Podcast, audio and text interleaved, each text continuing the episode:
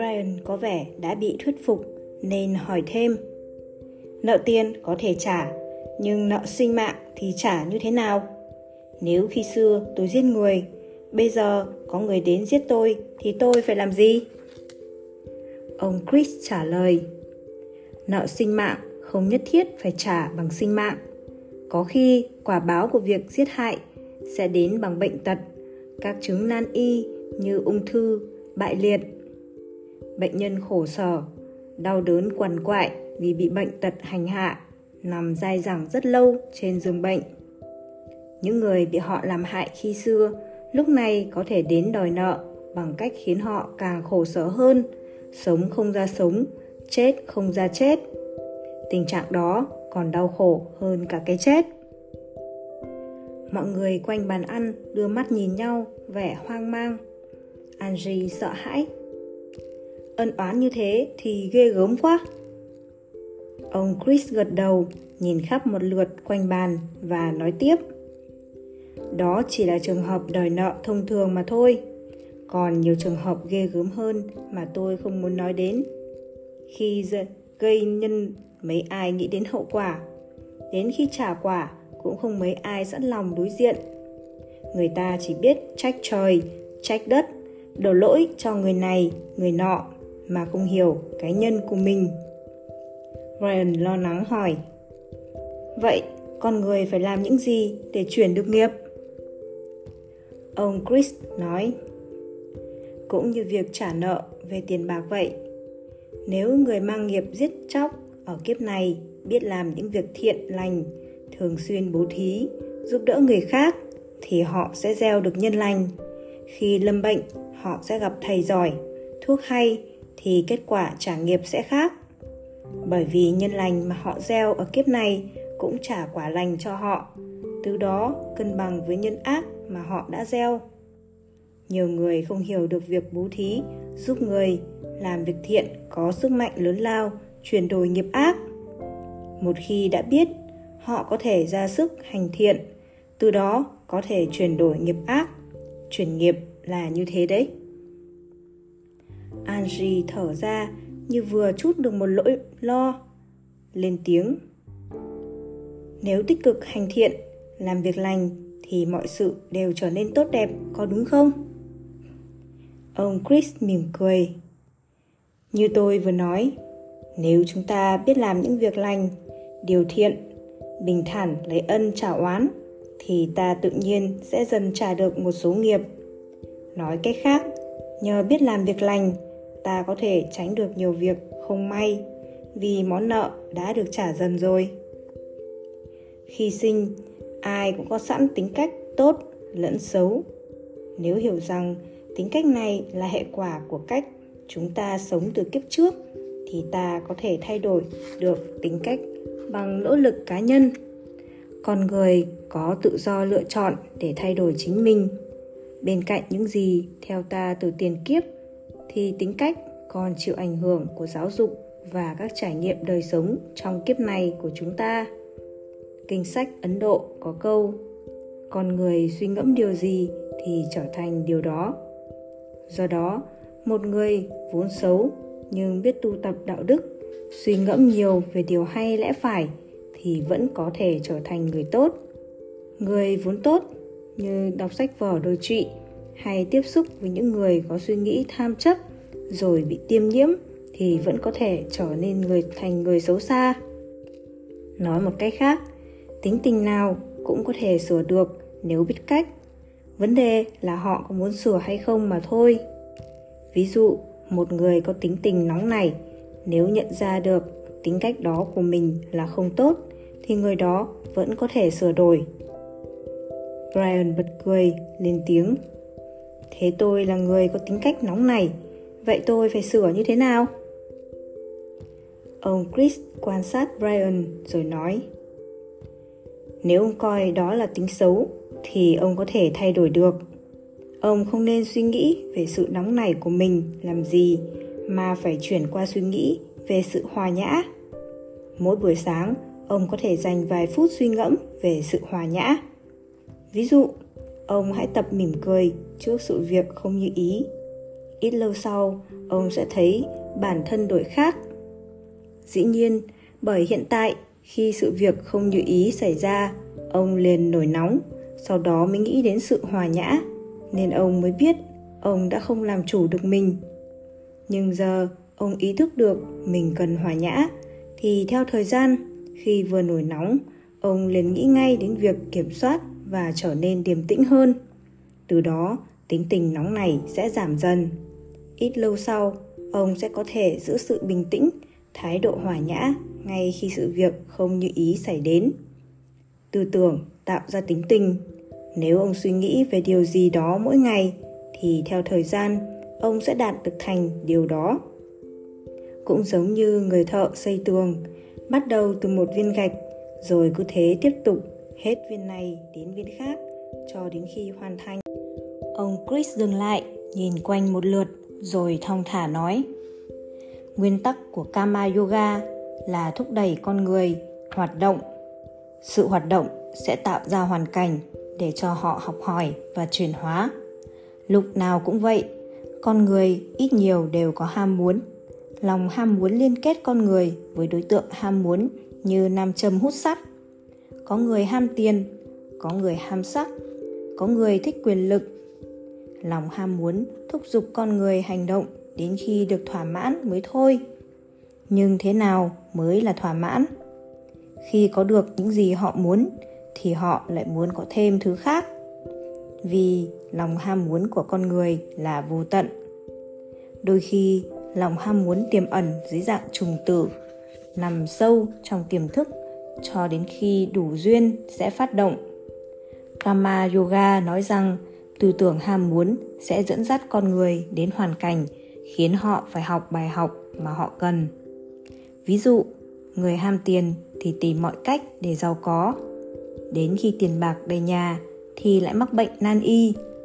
Việc đó là để họ học bài học rằng tiền bạc không thể đảm bảo cho sức khỏe và hạnh phúc nhân quả trong vũ trụ này phức tạp vô cùng.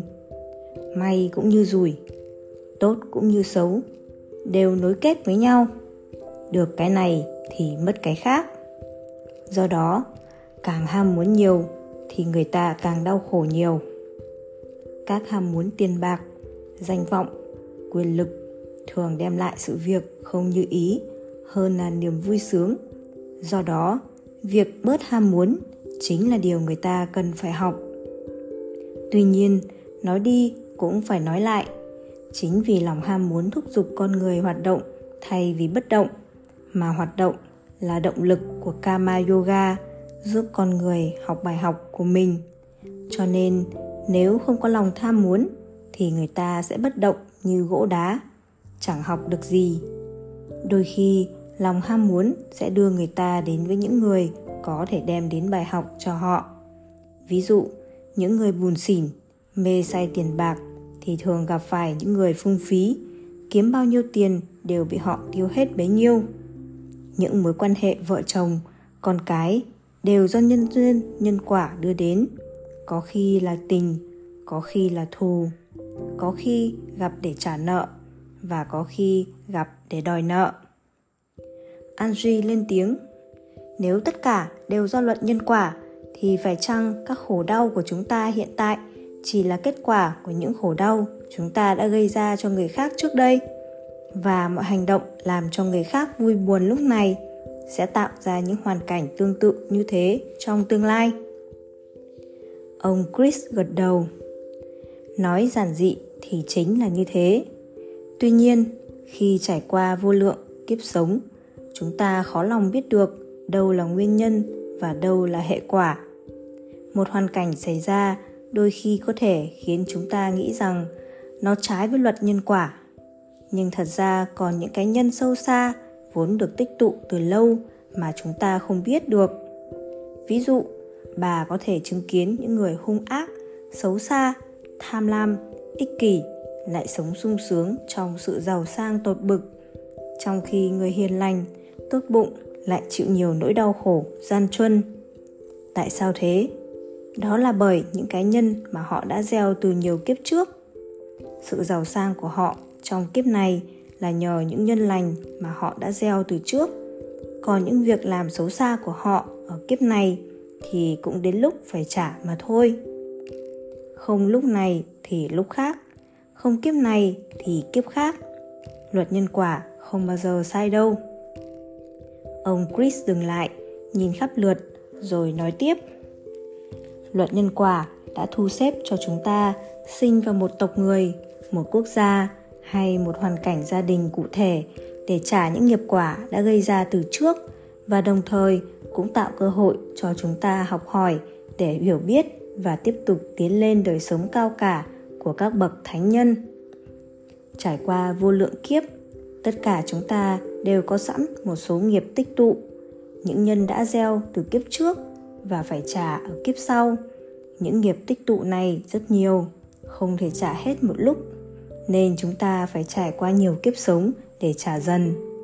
Vì nghiệp quả liên hệ đến nhiều người, mà mỗi lần chuyển kiếp thì người sinh ở nơi này, người sinh ở nơi khác. Cũng có khi những đối tượng ân nợ của ta vẫn còn làm xúc sinh, chưa chuyển kiếp thành người nên chúng ta không thể gặp hết để trả hay đòi trong một kiếp được. Một số nghiệp được thu xếp để trả ở kiếp này, một số trả ở kiếp khác. Tuy nhiên, nghiệp quả không phải là định mệnh, vì chúng ta có thể hành động để chuyển nghiệp được. Nghiệp quả chỉ là những hành động theo thời gian sẽ xảy ra, nhưng chúng ta có thể tạo ra các động lực mới để sửa đổi chiều hướng của nó, khiến việc nặng có thể chuyển thành nhẹ. Connie nãy giờ vẫn im lặng lắng nghe, đến giờ mới lên tiếng. Việc chuyển nghiệp mà ông nói là áp dụng cho cá nhân, còn nghiệp quả của số đông thì sao? Làm thế nào để thay đổi? Ông chris trả lời, những người được sinh vào cùng một nơi trốn hay quốc gia thường do sự sắp xếp để trả quả chung, mà ta gọi là cộng nghiệp. Do đó các thiên tai như động đất, bão lụt, chiến tranh hay dịch bệnh ở một số nơi trốn hay quốc gia nào đều ít nhiều do các nghiệp nhân của những con người tại đây đã gây từ trước mà nay họ phải sinh ra tại nơi này để trả. Tuy nhiên, những thiên tai, dịch bệnh này dù ghê gớm đến đâu thì vẫn có người không hề hấn gì. Có thể vì họ không gây nhân nên không phải trả quả. Cũng có thể vì họ đã làm việc lành liện thiện, nên chuyển từ nghiệp nặng thành nhẹ. Mỗi quốc gia có thể xem như một cá nhân trong vòng sinh hóa của trái đất. Tùy hành động, vị tha hay ích kỷ mà quốc gia đó trở nên hùng cường hay suy bại. Không một quốc gia nào làm những điều hung ác như xâm lăng, chiếm đoạt, giết chóc mà có thể hưng thịnh lâu dài. Những đế quốc như hy lạp, la mã, mông cổ chỉ hùng cường một thời gian rồi suy sụp. Cho đến nay, trải qua thời gian dài, những quốc gia này vẫn chưa vãn hồi được sự hưng vượng khi xưa. Con người sinh ra ở xứ nào là để học hỏi các đức tính của dân tộc xứ đó. Vì mỗi nơi đều có những đặc thù văn hóa hay điều kiện đặc biệt giúp cho sự phát triển của họ. Một quốc gia phát triển thịnh vượng là nhờ những người tài giỏi được nhân quả thu xếp đến giúp cho quốc gia đó trở nên hùng cường.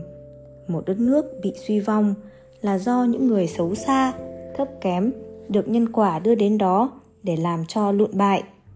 Nếu một cá nhân có thể học hỏi để chuyển nghiệp, thì một quốc gia cũng thế. Khi người dân xứ đó biết ý thức về nhân quả, biết làm điều lành, việc thiện, biết phát triển tình thương, biết giúp đỡ nhau, biết làm việc vì quyền lợi chung, thì xứ đó có thể giảm được rất nhiều tai kiếp. Andrew im lặng từ đầu buổi đến giờ cũng lên tiếng. Nói như vậy thì trong đời sống hiện nay, con người vừa trả quả, vừa gây thêm nhân. Do đó, mọi việc cứ trồng chất, bớt được chỗ này thì lại thêm vào chỗ khác. Mọi người, mọi quốc gia đều có người xấu và người tốt. Xã hội nào cũng có người này giúp người kia nhưng người kia lại hại người nọ. Ân oán cứ thế triền miên. Có việc tốt cũng có việc xấu. Cứ thế tiếp diễn thì làm sao có thể cắt đứt sợi dây nhân quả? Ông chris nhìn andrew mỉm cười. Ông nói đúng đó. Sợi dây nhân quả vô cùng phức tạp. Nhưng nghiệp quả dù nặng đến đâu vẫn có thể giảm bớt nhờ sự hiểu biết, phát triển tình thương. Những người hiểu biết dù bị đối xử bất công, vẫn biết tha thứ, không trả thù. Những người đã ý thức được nhân quả sẽ biết chấp nhận, không than vãn, oán trách, đồng thời phát triển lòng từ bi hướng đến người xung quanh. Khi một số đông đã hiểu biết đời sống lành thiện thì có thể tạo ra những động lực mới, thay đổi nghiệp lực cũ, cải thiện số phận quốc gia.